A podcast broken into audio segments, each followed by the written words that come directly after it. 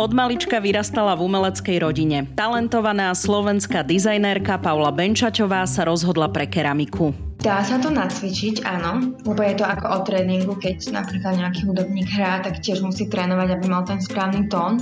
Takže aj to točenie na krhu dá sa nacvičiť, ale sú tam rôzne chmaty, lebo každý ten keramik má inú ako keby techniku toho točenia, inak dáva tie prsty, inak tlačí, e, niekto centruje iba prstami, niekto ako keby dlaňami a celým telom sa do toho oprie. Aktuálne študuje keramiku a porcelán v ateliéri Maxima Velčovského a Milana Pekaža na Vysokej škole umielecko-prúmyslovej v Prahe. Do svojej kolekcie Červený tátoš preniesla svoje rozprávkové predstavy. Je to trošku aj taká interpretácia možno mňa samej.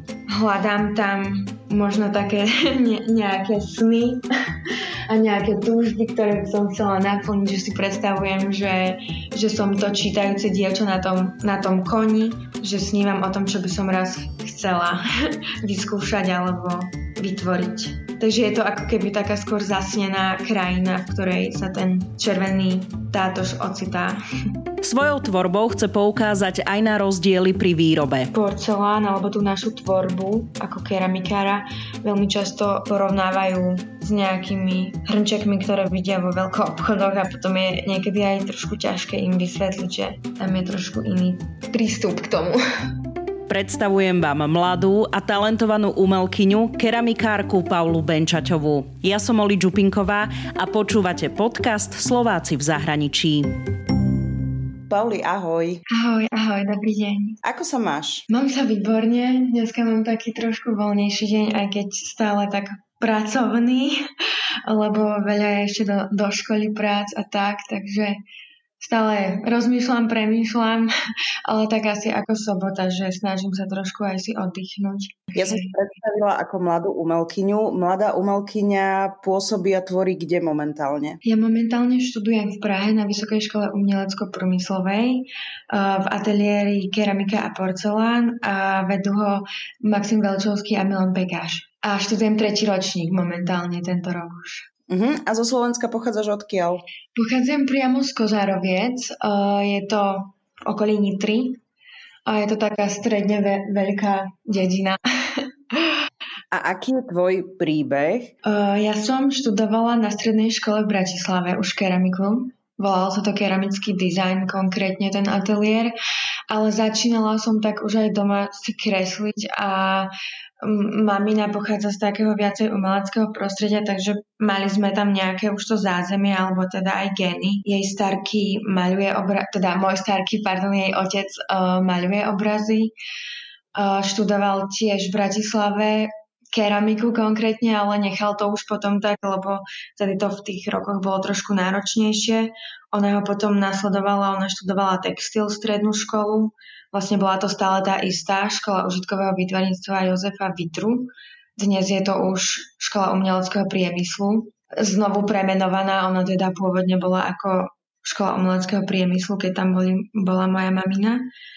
No a tak som si voľne už aj malovávala, navštevovala som základnú umeleckú školu eh, v nedalekej dedine vedľa nás v Tlmačoch. A mňa to tak nejako lákalo ilustrovať a kresliť. Pôvodne som mala taký zámer, že chcem byť ilustrátorka alebo teda grafička, maliarka. A ono, ona to bola trošku aj taká, ja to poviem, že šťastná náhoda, že, že som išla do tých koľají k tej keramike, lebo keď som sa hlásila, prebiehali talentovky v Bratislave. Mala som prihlášku podanú na grafiku, ale tam, bol, tam bola taká veľká rivalita a nával a mohli sme si tam zvoliť, aký ďalší ateliér by sme chceli mať, ak by nás nezvolili na ten prihlásený. A ja som si dala jede, jeden jediný keramiku. A keď som sa rozprávala potom s mojimi spoložiakmi, tak oni všetci, že ja som si tam napísala všetky do radu a ja som si dala úplne iba jeden jediný. No a ale už som bola aj pre tou prihláškou taká, že, že či si dám tú keramiku, lebo som sa rozprávala o tom uh, s maminou, že či neskúsim keramiku, ale bola som trošku taká málo odvážna si dať prvý, ako keby prvú prihlášku na tú keramiku, lebo som nemala úplne také skúsenosti s ňou. Proste som bola taká, že tá kresba ma baví, robila som ju No a vybrali ma a bola to, najlepšia možnosť, aká sa mi mohla stať, lebo uh, už potom na tej strednej škole, škole užitkového vytvarníctva Jozefa Vitru v Bratislave, tak uh, tento ateliér aj ešte v súčasnosti vedie Milan Hanko. Má veľmi dlhú už tradíciu a vlastne to štúdium tam prebieha tak, že zahrňa aj tú kresbu, aj tú modeláciu, aj nejaké akoby e, roz, rozvíjanie, aj to technologické. Takže študent tam ako keby obsiahol úplne alebo obsiahne každý ten výtvarný úsek si myslím, že nie je úplne ako keby uh, limitovaný len na jeden smer, ale môže tam proste rozvíjať aj to 3D, aj to 2D. Takže tak som sa dostala na školu užitkového výtvarníctva a na keramiku a je to strašne super, lebo som sa tam veľa naučila. Mala som to tam naozaj rada, lebo sme tam kade niekedy bývali aj tak, že aj po vyučovaní a už nás musel aj vrátiť vyháňať, to si pamätám s mojou kamarátkou. To bolo super, no ja som tam našovala aj figurálnu kresbu, krúžok a vždy ma aj tak maľba bavila. Ja som si veľmi aj doma malovala akoby obrazy keď som prišla a mala čas teda no, na víkendy alebo cez leto. No a potom uh, už vlastne po strednej škole uh, ja som zatiaľ nepoznala, ešte keď som sa hlásila na strednú školu, túto vysokú školu, vlastne som sa tak postupne nejako o nej dozvedela aj cez moju sestru, ktorá je tiež so mnou uh, tu v Prahe na textile, o rok vyššie teda. Uh, takže aj cez ňu som sa trošku dozvedela, potom aj nejako cez profesorov, lebo um, Milan Hanko tam študoval tiež a tak som si o nej začala zisťovať, že aká je tá umprumka, čo sa tam robí, kto tam, kto, kto, kto tam vedie ten ateliér, lebo potom som už bola rozhodnutá, že tú keramiku pôjdem robiť, že to ma tak lákalo že sa tam dá robiť aj niečo voľnejšie, aj niečo to užitkové a dá sa to tak celkom dobre aj prepájať s rôznymi technikami. A tak som sa prihlásila, ale bola to taká, ja som, ja som bola vždy taká, že mám aj obavy, alebo mala som obavy, ale povedala som si, že keď to nes, alebo takéto moje heslo aj k takýmto veciam, alebo prístup, že e, keď to neskúsim, tak neviem. Takže vždycky som tak pristupovala k tomu, že proste to aspoň skúsim a keď nie, tak nie keď áno, tak to proste vyjde. Že, že som si nechcela dávať nejaké prekážky, aj keď som mala strach, lebo o tej škole, o Umfrumke teda sa hovorilo, že to je veľmi ťažká škola a teda aj je, áno, ale človek, keď už tam je, tak uh, tak už to proste aj trošku inak vníma, vie si to nejako prispôsobiť, keď už má aj ten, má tú vytrvalosť, aj ten talent, lebo obidvoje musia byť, tak uh, sa to dá zvládnuť. No, takže ja som uh, si potom podávala po tej strednej škole uh, žiadosť na Vysokú školu umeleckého priemyslu alebo UMPRUMku v skratke. Posielala som si prihlášku aj na VŠVU do Bratislavy a na obidvaje ma vzali teda. A vybrala som si Prahu, áno. Aké je štúdium keramiky? Čo všetko sa musíte mm-hmm. učiť? Lebo tak mhm. laicky to pozrieme, tak áno, musíš mať talent, musíš vedieť to všetko tam spracovávať a tak ďalej, ale čo sa tak učí? Áno, no tak e, v prvom rade tam e, človek alebo študent potrebuje mať nejaké technologické zázemie, teda nemusí ho mať, že keď príde na tú vysokú školu, máme tam študentov aj, ktorí prídu z gymnázií, ale už ako aj počas toho štúdia o, sa učíme rôzne technologické princípy, ako napríklad vytvoriť sádrovú formu, pretože to musí byť negatív, pozitív, aby sa to dalo odliať. O, rôzne presnosti, musíme tam aj teda veľa rysovať, pracujeme aj v programoch 3D, 3D programoch, aby sme si mohli niečo navrhnúť. Ten postup je taký, no dá sa, dá sa to zvoliť, lebo niekto si vybere voľnejšiu formu, tam musí tak viacej premýšľať možno, čo tým chce povedať, lebo niektorí možno majú bližšie k takým voľnejším myšlienkam alebo nejakým interpretáciám nie, nie, niečoho. Ale sú aj takí, ktorí to spájajú ešte ako keby s tým užitkovým alebo s tou formou sadrovou, ktorá je vlastne, to je princíp odlievania, že, že sa výrobky množia. A tam je ten postup taký, že študent alebo keramik si najprv vytvorí objekt na sadrárskom kruhu. Väčšinou je to teda rotačný, ale dá sa to aj zmeniť nejakými br- výbrusmi alebo ak tam niečo pridáva, ale tak to už sú také postupy. Ono, inak musím povedať, že je to zložité vysvetľovať, aby som to no. tak dopodrobná, aby si to človek, ktorý s tým nemá skúsenosť alebo nie je zainteresovaný, aby si to vedel predstaviť. Tak e, väčšinou na tom sadrárskom kruhu sa robia rotačné predmety. No a následne potom e, ten objekt, ktorý je vytvorený na tom kruhu sadrárskom, tak e, sa obleje sadrou a vytvorí sa na to forma. E, tak sa napríklad vytvárajú rôzne vázy, šálky, môžu to byť aj nejaké objekty, ono sa to potom dá rôzne spájať.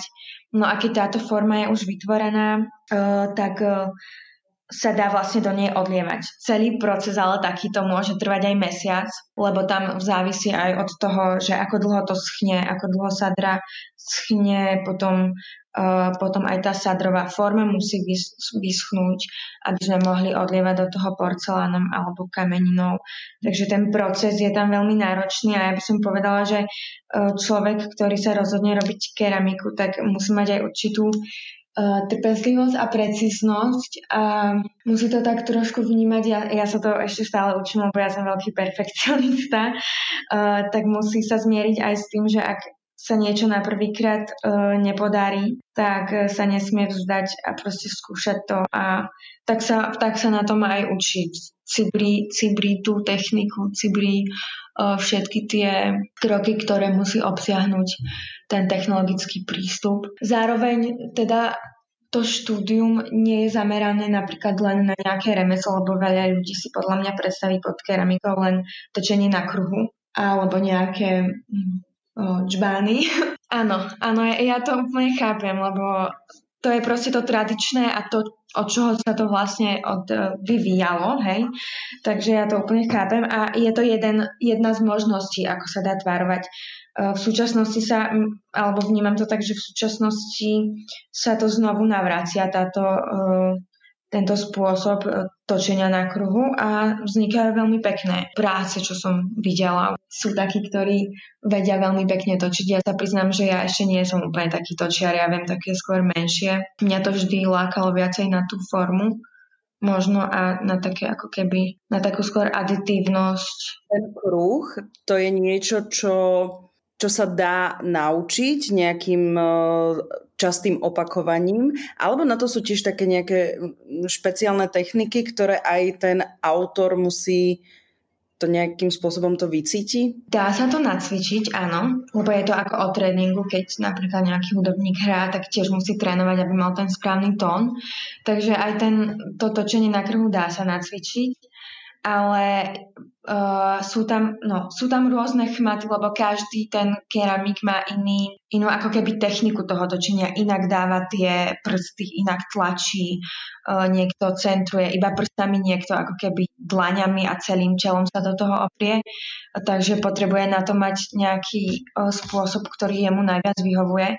A čo som počula od starších, tak no, trvá to tak aspoň 5 a viac rokov, pokiaľ je už naozaj taký, že má vypilované všetky tie, aká má byť hrúbka črepu, pretože to veľmi závisí od toho, eh, aby sa na, napríklad neskrivil ten daný objekt alebo aby to nepuklo, aby nebolo napríklad hrubé dno, že musí tam ten keramik naozaj vychytať také tie No, vychy- musí to vychytať proste tým cvikom proste, no. Tak, tým cvikom to ide len. Zároveň sú tam určite odzrkadluje aj nejaká estetickosť, že kto aké má možno na ten tvár, lebo uh, väčšinou si môžu aj predrysovať tí študenti alebo keramici nejaký tvar, ale niektorí to väčšinou robia tak akože z voľného oka. Niečo, niečo majú v predstave určite, ale nemajú možno pred sebou hneď, že tento tvár idem vytočiť, hej. Viac, väč mi to tak vyplyne nejako z toho už ako sú za tým kruhom. Pauli, teraz v tejto pandémii koronavírusu mnoho študentov sa vzdeláva online. Neviem si predstaviť, ako sa vzdelávate vy, študenti, ktorí takéto veci v princípe musíte tvoriť alebo chodievať do ateliérov a chystať si to, skúšať, učiť sa.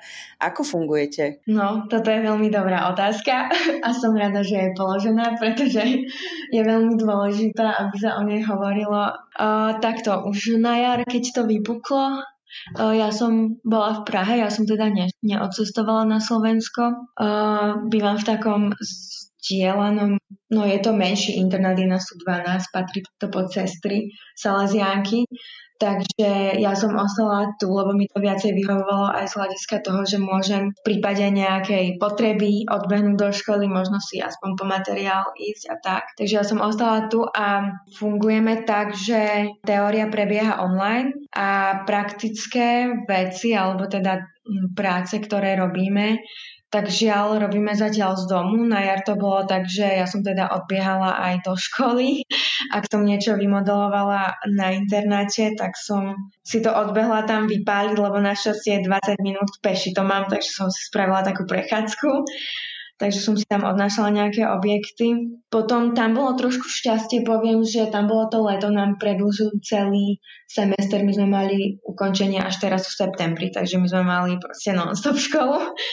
Uh, ale poviem to tak, že aspoň mal človek také ešte šťastie nie ako teraz, keď sme možno o, o trošku limitovaní tým, že tam zač- začne ďalší semester v januári, alebo teda vo februári, pardon. Takže tam je trošku asi väčší tlak teraz. No, nedá sa to. Poviem to tak, že nedá sa to úplne obsiahnuť, pretože sme závislí od tej dielne, od toho materiálu, možno aj od toho kruhu, od tých kruhov sádrového alebo natočenie, takisto od tých pecí, no veľa študentov. To by si musela mať doma, aby si to mohla robiť z domu, že áno? Čo, čo, no áno, musela by som mať pec, musela by som mať možno nejaký kruh, ak by som potrebovala niečo na kruhu, ale niečo sa dá vymodelovať, ale nedá sa to, ono sa to potom veľmi ťažko prenáša, pokiaľ to nie je vypálené, tak je to krehké. Eh, ja som na jar robila také objekty, ktoré som ukladala alebo vytvarovala som ich z takých, nazvem to, že hadíkov alebo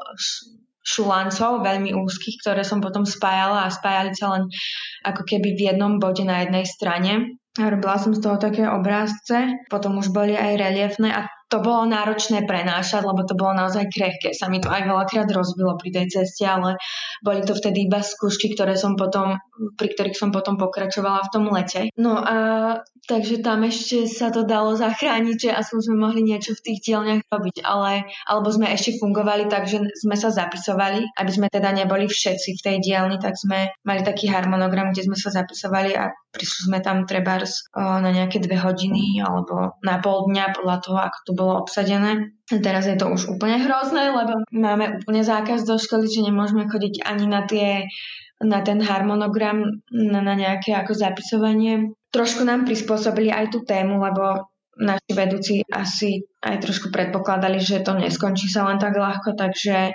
robíme viacej takú výskumnú tému. Konkrétne je to dejiny pamäti národa, máme tému, takže spovedáme našich blízkych alebo nejaké osoby, ktoré nás zaujali a zameriavame sa momentálne zatiaľ na tú akoby orálnu históriu, teda dokumentáciu alebo teda spovedanie a bude to spojené aj s tou výskumnou prácou alebo teda písomným výstupom a bude to teda ten písomný výstup prepojený s výtvarným výstupom. Takže musíme mať ako keby prácu ukončenú v keramike, ale bude to podložené aj tým textom. Takže je to, je to veľmi zložité, myslím si, že veľa ateliérov to má trošku komplikované, napríklad sklári, takisto, keď sú závislí od, nejakých, od nejakej brusírny alebo podobne, tiež od pecí. Neviem, ako fungujú úplne hute, ale niektoré sú, ale určite tam nemôžu púšťať ľudí na nejaké fúkanie skla. Takže tiež sú na tom dosť špatne, čo som počula alebo čo som sa rozprávala. Možno jednoduchšie to majú nejakí grafici alebo architekti, ktorí vlastne fungujú len na počítačoch, tam, tam sa to dá, ale my taký viacej materiálový, tak to máme horšie. No. Je, to, je to ťažko, poviem to.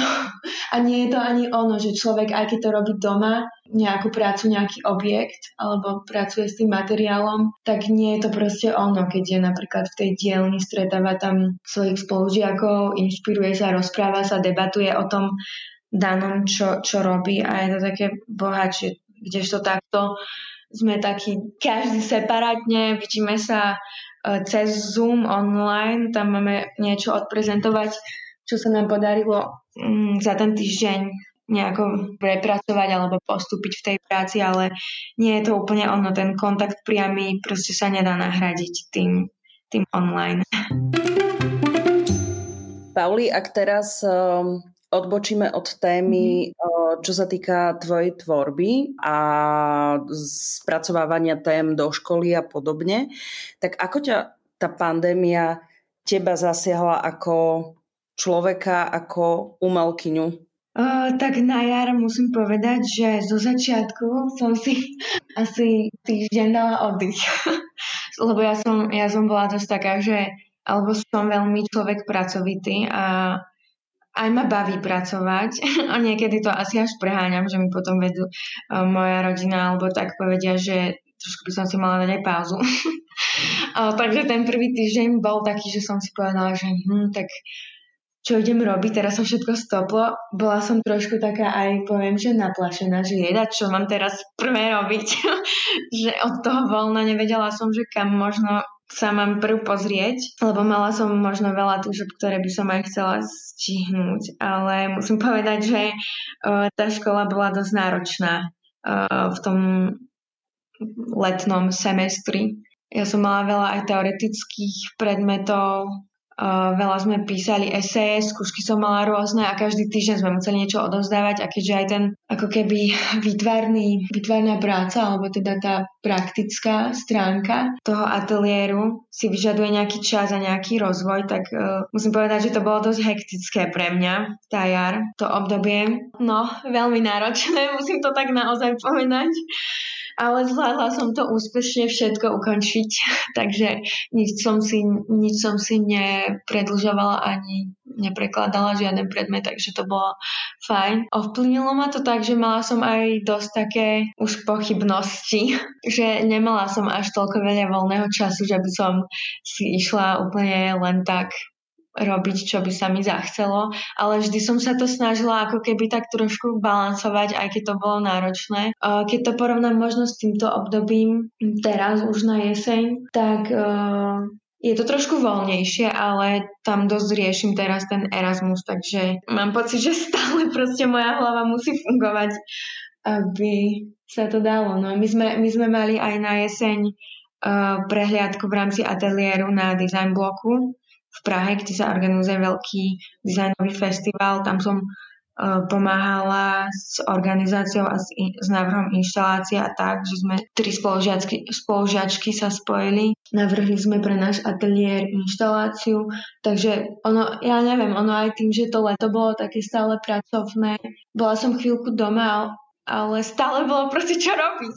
No, no, nebolo to úplne ako keď som sa pozrela na niektorých z mojich spolužiakov, že pred letom ukončili školu, mali leto a potom išli na jeseň na ďalšie, že nám sa to tak prepájalo, ale ja si hovorím, že človek no, musí to tak nejako brať, už ak to príde, lebo proste ne, svet sa ne, nezrúti a ne, nesmie sa s tým nejako dať potlačiť musí to nejako tak prijať, ako, ako to ide a lebo vždycky je proste nejaká negatívna strana alebo je nejaký problém v každom, v každej situácii a musí sa tak trošku aj s nadhľadom na to pozerať asi. Uh-huh. Pauli, a, a ty si spomínala Erasmus, ty máš ísť na Erasmus? Áno, ja mám ísť, uh, ja som si podávala na jar ešte pred pandémiou žiadosť Podávala som si na tri školy, alebo sú to teda tri priority, ale vždy tá prvá, ktorá je, tak tá je tá určujúca, alebo tá je taká prvoradejšia, že na ňu nás škola ako keby odporúči. A potom to teda musí schváliť hostiteľská škola. No a na ja som si podávala na jarný semester do Norska, žiadosť na Erasmus a potom som si tam ešte pridávala Nemecko a Maďarsko, Budapešť. No ale môj sen bol, bol to Norsko, takže ja som bola taká, že keď už aj potom táto pandémia prišla, tak uh, som ostala v tom taká, že veľmi som zvažovala, či tam ísť a povedala som si, že dobre, tak uh, keď už ma škola vybrala alebo nominovala, áno, to je to slovo, keď ma škola nominovala, tak uh, že to teda skúsim. Urobila som si portfólio, žiadosti som si vyplnila, motivačný list a takéto proste papierovačky. A povedala som si, že uvidím teda, ako to sa celé vyvinie aj z tej školy hostiteľskej, aj celá táto situácia s pandémiou, že nechám tomu taký voľný priebeh. Akože bol to môj sen, ale povedala som si, že nechcem na to úplne tak tlačiť, aby to nebolo len nejak svojou mocou a že potom by som bola z toho nešťastná, tak som to nechala, aby to malo možno taký voľnejší priebeh. No a pred dvoma týždňami som dostala mail, že ma teda príjmajú a že mám ešte uh, tento ich návrh uh, akceptovať vyplnením takého ďalšieho formulára. Takže na to som mala ešte 7 dní sa rozhodnúť, že či to vezmem alebo nie. Tak to je skvelé, blahoželám. Ďakujem. Ja sa z toho veľmi teším, lebo ono to je už taký strašne dlhý sen môj a Uh, totiž ja som mala aj, alebo máme spolužiačku na škole, ktorá tam dva roky študovala, potom akoby, že tam začínala bakalára, ale potom uh, sa vrátila do Prahy. Takže o nej som už tiež, od nej som už tiež veľa počula, aká je to škola je a tak. A ja som ju aj predtým už trošku sledovala tú školu, aké má nejaké zázemie a priestory a čomu sa venuje. A potom, keď aj táto Terka, spolužiačka moja, mi o nej rozprávala, tak ma ešte viacej tak nabudila do toho. Čo ťa tam láka? Tak táto škola v Oslu, uh, ona, veľ, ona ponúka úplne také, ako keby má veľké priestory, to je, to je jedna z takých hlavných, jeden z hlavných bodov, že má obrovské pece, kde sa dajú, kde sa potom dajú teda modelovať a vybalovať následne veľké objekty, uh, robí rôzne workshopy s hostujúcimi umelcami, má vraj velikánske laboratórium na miešanie glazúr, takže dá sa tam neskutočne akože skúšať a experimentovať má taký aj široký obzor, by som povedala, že možno aj tým spôsobom, akým tam je vedená tá výučba, lebo oni majú ako keby viacero profesorov, ktorých vedú a vy si ich mo- my ako študenti si môžeme zvoliť, že s kým budeme konzultovať a môžeme si vždy dať konzultáciu s niekým iným. Takže ten e, späť, tá spätná odozva alebo ten feedback e, na ten náš koncept môže byť e, od každého trošku iný a môžeme si tak ako keby urobiť možno širší obzor alebo možno aj iný názor, teda širší názor a vie, vie nás to tak posunúť z rôznych smerov. Zároveň asi aj tá krajina ako taká je pre mňa veľmi zaujímavá. Ale ten spôsob toho, že tam môžem tvoriť veľké veci ma asi veľmi baví, že by som si chcela skúsiť takú väčšiu sochu alebo nejaký objekt. No a kedy máš nastúpiť na ten Erasmus? Jarný semester začína 4. januára, takže je to o mesiac aj niečo už, o mesiac a pol, je to docela crazy. keď sa na to takto pozriem. Takže no, ja sa musím priznať, že ja som ešte v živote neletela, takže to bude to bude dobre, dobre družstvo. Dobrodružstvo, no. Tak ale to patrí všetko k tomu. Áno, takže... áno, všetko je raz prvýkrát.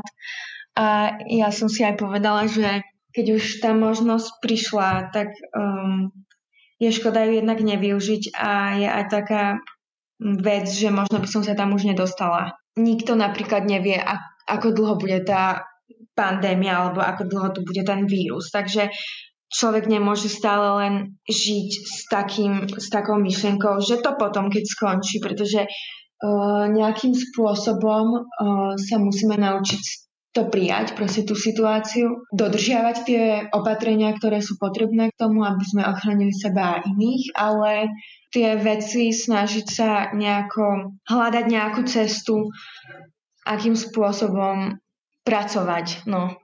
Aj keď no. je to veľmi ťažké pre každého, ja úplne verím všetkým a súcitím s nimi, úplne, úplne, ale musíme nejako k tomu pristúpiť tak, že nemôžeme stále len čakať a veriť a dúfať, že, že potom sa dostanem k tomu, lebo no, to si pekne povedala a držím palce, nech, e, nech je to také super, ako sa na to tešíš a, a to podporí ešte ďalšiu, možno nejakú tvoju tvorbu a, a produktivitu a kreativitu.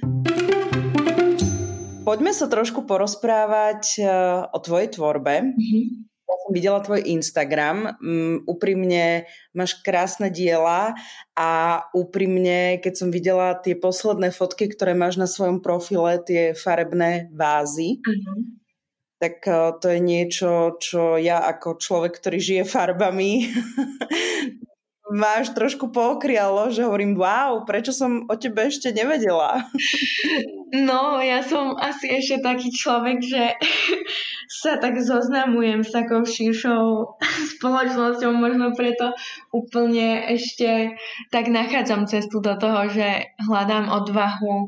Ja som, ja som dosť taký silný introvert, musím povedať. A Niektoré veci sa samozrejme ešte učím, takže možno aj preto sa to tak nejako pomaly vyvíja. Uh, tak tie posledné práce, ktoré si videla, uh, to sú tie koničkové vázy. Je to kolekcia Červený tátoš. A ja som, ja som sa k tomu tak dopracovala uh, v mojom prvom ročníku, v prvom semestri sme mali zadanie téma autorská váza a tam som si vtedy vytvorila práve sadrový model a následne sadrovú formu na ten tvar tej vázy, tej veľkej, ktorá je tam použitá. A keď sa to dá odlievať do tej sadrovej formy, tak som si potom v druhom ročníku, niekedy v zimnom semestri, začala odlievať znovu tie vázy, ten tvar tej vázy a už dlhšie som tak sledovala jednu našu dielňu uh, na škole, litografickú dielňu, ktorá sa zameriava vlastne kresbou na kameň. A väčšinou je to teda grafický, je to, áno, je to grafická technika, uh, tá litografia, ale máme tam jednu výbornú pani Dielenskú, Janu Hubatkovú, ktorá je dosť odvenaná takým akoby novým prístupom a rôzne tam študenti tisknú aj na sklo, na, na textil, robí sa tam aj fotolitografia a tieto ako keby postupy ona nejako tak akoby rozvinula s tými študentami. No a ja keď som videla vlastne tú litografiu, tak najprv som si vyskúšala ju robiť na papier ako grafiku. A potom, keď už som mala odliate tieto vázy, tak som bola taká z toho nadšená, že to proste fakt chcem skúsiť na ten porcelán, že ma to veľmi lákalo uh, si urobiť proste nejakú takú vázu, čiže ono to vzniklo skôr z takého ako voľného alebo z takého veľkého môjho nadšenia uh, z tej litografie a z toho, že, že sa tam dajú využiť tie farby rôzne. A tá litografia na tom porceláne mi dovolovala, alebo teda dovoluje prekrývať tie farbitka, ktoré tam používam, že sa tie farby ako keby nezmiešajú, ale urobia taký gradient viac. Že sa nezmiešajú do jednej far- do jedného tónu, ale urobia gradient. A to keď som proste tam vyskúšala, tak úplne ma to fascinovalo, tak som si proste robila niekoľko uh, takých kusov. Je to síce limitované, lebo tá technológia alebo ten postup je trošku náročný aj z toho hľadiska, že do tej dielne sa hlási veľa študentov na tú grafiku a tam máme proste obmedzený počet osob, ktorý tam môže byť v tej dielni a aj ten postup je trošku taký dlhší, že tam sa musí tá ilustrácia nakresliť na kameň, potom Takto vlastne, takto ešte, to som zabudla. Ten kameň sa musí najprv nabrúsiť, aby bol hladký, potom sa tam robí kresba potom e, vlastne ten mokrý kameň musí preschnúť trošku, on sa zaleptá a následne na to sa potom uh, nanáša také lepidlo, s ktorým sa to dá tisknúť. No a túto technológiu vlastne rozvinula tá naša pani Delenská, ale ešte nikto ju nerobil ako keby na ten autorský porcelán, takže ja som sa rozhodla, že to spravím na tie moje vázičky. A v tom čase som mala aj odliaté šálky, takže som si povedala, že takto skúsim aj na šálky, však to je super, že to môžem rôzne kombinovať, hrať sa s nejakou veľkosťou, e, s nejakým tvaroslovím, ktoré som tam využívala. No takže e, vzniklo to takto a potom som dostala dosť pekné ohlasy na to ale tým, že som už mala ako keby ten kameň zase zbrusený, tak keď ma niekto požiadal o nejakú ďalšiu vázu, tak som to musela ako keby ten proces robiť oznova, že znovu nabrúsiť, e, znovu odliať všetky porcelánové produkty, e, potom kresliť na ten kameň, tisknúť, pripraviť si ten porcelán, že ho odlejem, vybrúsim, dá sa do pece na prežách, to je vlastne prvý výpal, potom sa naglazuje, potom sa tam vlastne natiskne tá litografia a potom sa znovu preglazuje, preglazuje, alebo teda vypáli na vysokú teplotu. Takže ten proces tam je dosť náročný, no a ono to potom aj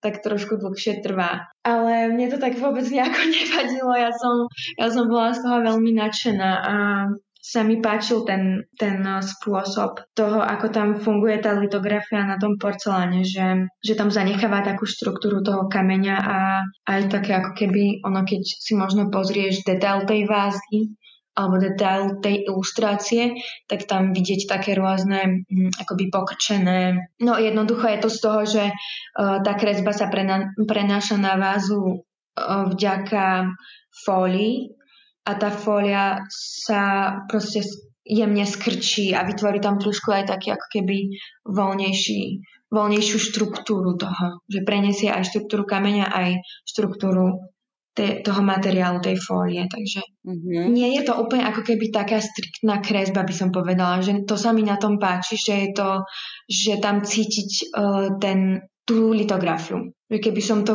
možno malovala ručne, tak uh, je to pre mňa veľmi také asi, že sú tie linky veľmi uh, konkrétne, že sú ohraničené a takto je to pre mňa v niečom aj také viacej artistické alebo viacej také voľnejšie, maliarské. Keď sa bavíme o tejto o tvojej kolekcii Červený tátoš, tak to vychádza z niečoho? Kde sa ty inšpiruješ? Kde berieš ty tie svoje nápady na, tú, na to grafické možno prevedenie na tej váze alebo na, na akomkoľvek ďalšom objekte, ktorý vytvoríš, vyrobíš? Mm-hmm. Tak e, táto to kolekcia Červený tátoš vznikla z takého trošku, no ja ani neviem, ako mi to napadlo, už to už je, ale bol to taký, taký sen, že som mala obdobie, že si chcem niečo uh, také akoby rozprávkové nailustrovať, alebo teda nakresliť. A chcela som si vymyslieť tomu taký vlastný príbeh, takže uh, je tam ten Červený tátoš, ktorý vlastne cvála uh, nejakou kúzelnou krajinou, kde vlastne sú tie rôzne objekty, rôzne tvároslovia, ktoré možno nemajú úplne konkrétne, konkrétny význam, ale každý ten divák si tam môže predstaviť nejaké svoje vlastné putovanie, ale je to, je to trošku aj taká interpretácia možno mňa samej, že hľadám tam možno také ne, nejaké sny a nejaké túžby, ktoré by som chcela naplniť, že si predstavujem, že, že som to čítajúce dievča na tom, na tom koni, že snívam o tom, čo by som raz chcela vyskúšať alebo vytvoriť. Takže je to ako keby taká skôr zasnená krajina, v ktorej sa ten červený tátož ocitá. No a čo máš teda inak eh, rada, keď, keď tvoríš? Čo ťa, čo ťa najviac inšpiruje? Mm-hmm. Najviac ma inšpiruje poviem uh, maľba. Asi aj z toho hľadiska, že aj ten môj starky maloval a vyrastala som v takom prostredí, ale veľmi rada sledujem tvorbu Jany Farmanovej, alebo ešte zo slovenských aj Andrej Dubravský má krásne uh, práce, alebo dosť aj taká abstrakcia, že, že človek si pri nej môže veľa vymýšľať, tá súhra tých farieb ma takisto veľmi fascinuje, že keď sa ako keby prepoja rôzne tóny alebo otiene tých farieb, tak vedia vytvoriť veľmi aj farebnú, aj kompozičnú, alebo kompozičné a farebné ladenie, tak. Mám rada napríklad ešte tvorbu kúbka, kúbky alebo českých, ešte Michála Červená, to je tiež taká mladá študentka, ktorá veľmi pekne tvorí takú abstrakciu, také malby. No baví ma akoby pri tom možno... Ja osobne som teda človek skôr, uh, čo sa týka nejakých akoby uh, interiéru alebo oblečenia, asi skôr taký minimalista, ale práve v tej tvorbe rada prenášam tie emócie do, do tých farieb. Asi mám také výrazné citové um, roz, um, naladenie sa, alebo no, som jednoducho emotívny človek a citlivý a rada prenášam tie emócie do tých farieb, ktoré, ktoré potom vedia nejakým spôsobom rozprávať s tým divákom. Takže to je asi u mňa také najviac. Ja, ja, ja asi aj tak, ako sa tak spätne pozerám na tie práce, tak ono to nejako možno aj tak prirodzene uh, cítiť z toho, že je tam ako keby nejaká stále maliarská technika, že možno nejaký akvarel alebo tempera, akryl, ako keby tie techniky tam nejakým spôsobom cítiť, ale ani to nerobím nejako, že zámerne, ale proste to tak asi ide zo mňa. No. Čo všetko by si chcela tvoriť? Teraz si mala tie vázy a si vravela, že si mala aj urobené tie hrnčeky, tak si to zapojila do tej kolekcie. A čo ešte všetko možno by sa dalo a čo by si chcela? Tak uh, ja momentálne počas tej školy uh, rada skúšam aj také trošku voľnejšie polohy, lebo ešte si to ako môžem dovoliť, to tak poviem, že to je dobré, keď si človek, alebo teda študent môže dovoliť počas tej školy trošku sa tak aj vyblázniť, že, že nie je možno hm, nutený robiť len niečo užitkové alebo niečo konkrétne, takže rada skúšam aj také voľnejšie práce, nejaké, ako som teraz spomínala, obrazy tie, síce teraz tam nemám na tom Instagrame, možno čo skoro tam budú tie fotky, ale to ma napríklad veľmi bavilo také obrazy robiť a reliefy, ale znovu som to nejako prepájala s tou farbou čo by som ale veľmi rada robila, sú aj tie vázy. Ono je možno aj dobré akoby mm, e, nejakým spôsobom striedať možno tieto polohy tej voľnejšej tvorby a užitkovej. Že keď to už tak poviem aj z hľadiska možno nejakej budúcnosti alebo práce, tak aby možno ten človek mal niečo to stále a niečo, čo ho bude ďalej posúvať možno v tej fantázii a v tom takom aj viacej skulptulárnom, neviem, či som to správne vyslovila, v takom voľnejšom proste. Áno, ja by som asi rada skúšala stále možno nejaké tie nové princípy. Baví ma pracovať ako keby aj s tou hmotou, čisto len bez nejakej formy sadrovej, bez nejakých viacerých odliadkov alebo tej manufaktúrnej práce ale myslím si, že je to fajn robiť aj viacej také užitkové veci. Ale ja som skôr taký človek, ktorý Áno, mám rada aj čisté veci, ale vždy ako keby hľadám trošku, keď už napríklad odlejem ten hrnček alebo vázu, tak mám asi radšej, keď o, o, sa to nejakým spôsobom trošku posunie v niečom. Lebo ľudia to už majú veľmi akoby tak zafixované, že hrnček je biely alebo teda porcelán je biely. Je to také možno už prirodzené, v niečom nudné. Nejakým spôsobom hľadám, ako ďalej by som to mohla tomu dať nejaký iný pohľad na tú danú vec. A tak aj tým by som chcela možno ukázať tým ľuďom, že aby neporovnávali úplne niektoré tie keramické práce alebo porcelán, ktorý vidia v takých tých veľkých obchodoch, že to sa dosť často potom ľuďom stáva, že ten porcelán alebo tú našu tvorbu ako keramikára veľmi často porovnávajú s nejakými hrnčekmi, ktoré vidia vo veľkých obchodoch a potom je niekedy aj trošku ťažké im vysvetliť, že tam je trošku iný prístup k tomu.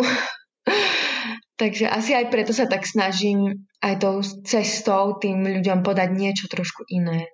Ale nie je to, že by som sa nejako do toho nutila, samozrejme to, to sa ani nedá asi pri takej práci, že robiť niečo na silu. Že keď to nejde, tak radšej nech to človek e, nechá si nejakú pauzu a radšej nech sa pozrie na to za nejaký čas, ako by mal len niečo urobiť, len aby to bolo proste no. Mhm. A to som sa aj chcela opýtať, že ako vnímaš eh, z tej teraz druhej strany ten záujem ľudí o takéto produkty, o takúto tvorbu, o takéto diela, že ja keď sa pozriem napríklad na svoju domácnosť, tak e, keď som si možno zariadovala byt, tak e, áno, som si kúpila možno aj nejakú lacnejšiu vázu. Po piatich rokoch, ako bývam, tak už tu mám asi tri, priamo viem od koho urobené nejaké vázy, hej. Mám k nej príbeh, čiže že ako možno aj vnímaš, keď sa rozprávaš možno s ľuďmi, ktorí majú záujem o tvoje produkty, ktoré si kúpia alebo len ich obdivujú. Tak samozrejme ma to veľmi ťaž, teší, že, že sa im páčia, uh, ale takisto ja úplne pochopím, ak si niekto kúpi proste keramiku niekde v nejakom, ak potrebuje nejak väčší počet a nemá na to, to je úplne ako normálne a bežné, ale nemal by byť možno ten človek uzavretý voči tomu. Čo vidím možno v súčasnosti, tak už sa to tak pomaly možno rozvoľňuje, ten zaužívaný nejaký názor, že to musí byť také a také, že sú otvorenejší ľudia aj možno investovať do niečoho viacej takého osobnejšieho, podporiť tým tých remeselníkov alebo umelcov. A tak je to veľmi príjemné, keď majú takýto názor k tomu a samozrejme potom majú k tomu aj nejaký, nejaký príbeh, nejaký zážitok, uh, poznajú toho človeka, môžu sa s ním potom hoci kedy ešte stretnúť, že je to taký proste iný, iný feeling z toho ide, pretože tá daná vec ide cez toho umelca alebo remeselníka čisto rukami, proste všetko. Kdežto možno ten kupovaný výrobok je rovnaký taký ako ten ďalší následujúci, pretože je manufaktúrne vyrobený a niekedy tam ani nenájde človek chybu. A ja si myslím, že možno aj tým, že hoci v niektorých týchto prácach od umelcov sú nejaké chyby, ale je to úplne akoby prirodzené a je to súčasť toho, takže uh, ak aj tam nejaká chyba je, tak je to práve to, že tam vidieť to, že je to ručne urobené. A to sa mi páči, keď niekto možno nie je úplne uzavretý tomu, že oh, tam je chybička, tak teraz si to nevezmem, alebo tak. Ale zase na druhej strane ja úplne rozumiem tomu, ak to človek z počiatku proste tak nemôže k tomu tak pristupovať aj že zase. Ale dôležité je možno len o tom hovoriť. To je jedno už aká vec, či je to nejaké sklo, keramika, textil, alebo nejaký odev, alebo grafika. Uh, no, tá grafika je teda zrovna ručna, ručne tiež v rámci nejakých strojov, ale v rámci toho umeleckého objektu je, je dobré hovoriť o tom, akým spôsobom je to možno robené a, a to, že, že to má trošku inú hodnotu, teda, že to má aj ten príbeh a je tam možno tá, tá väčšia citlivosť v tom. Že, že nemám doma to isté, čo možno ten druhý. Pavli, ďakujem ti veľmi pekne za rozhovor, za tvoj čas. Bolo to veľmi príjemné. Ďakujem aj ja veľmi pekne za pozvanie. Držím palce, nech sa ti darí a nech uh, môžeš tvoriť aj v týchto pandemických časoch a realizovať. Ďakujem aj ja, aj ja všetko dobré prajem tebe aj všetkým ľuďom, ktorí nás počúvajú, aby mali stále elán a aby boli optimistickí, hoci je tá situácia náročná pre každého. Som Oli Čupinková, ďakujem, že ste nás počúvali. Ak poznáte úspešných Slovákov a Slovenky, ktorí uspeli vo svete a doma ich nepoznáme, napíšte mi o nich na Slováci v zahraničí zavináč Express.sk.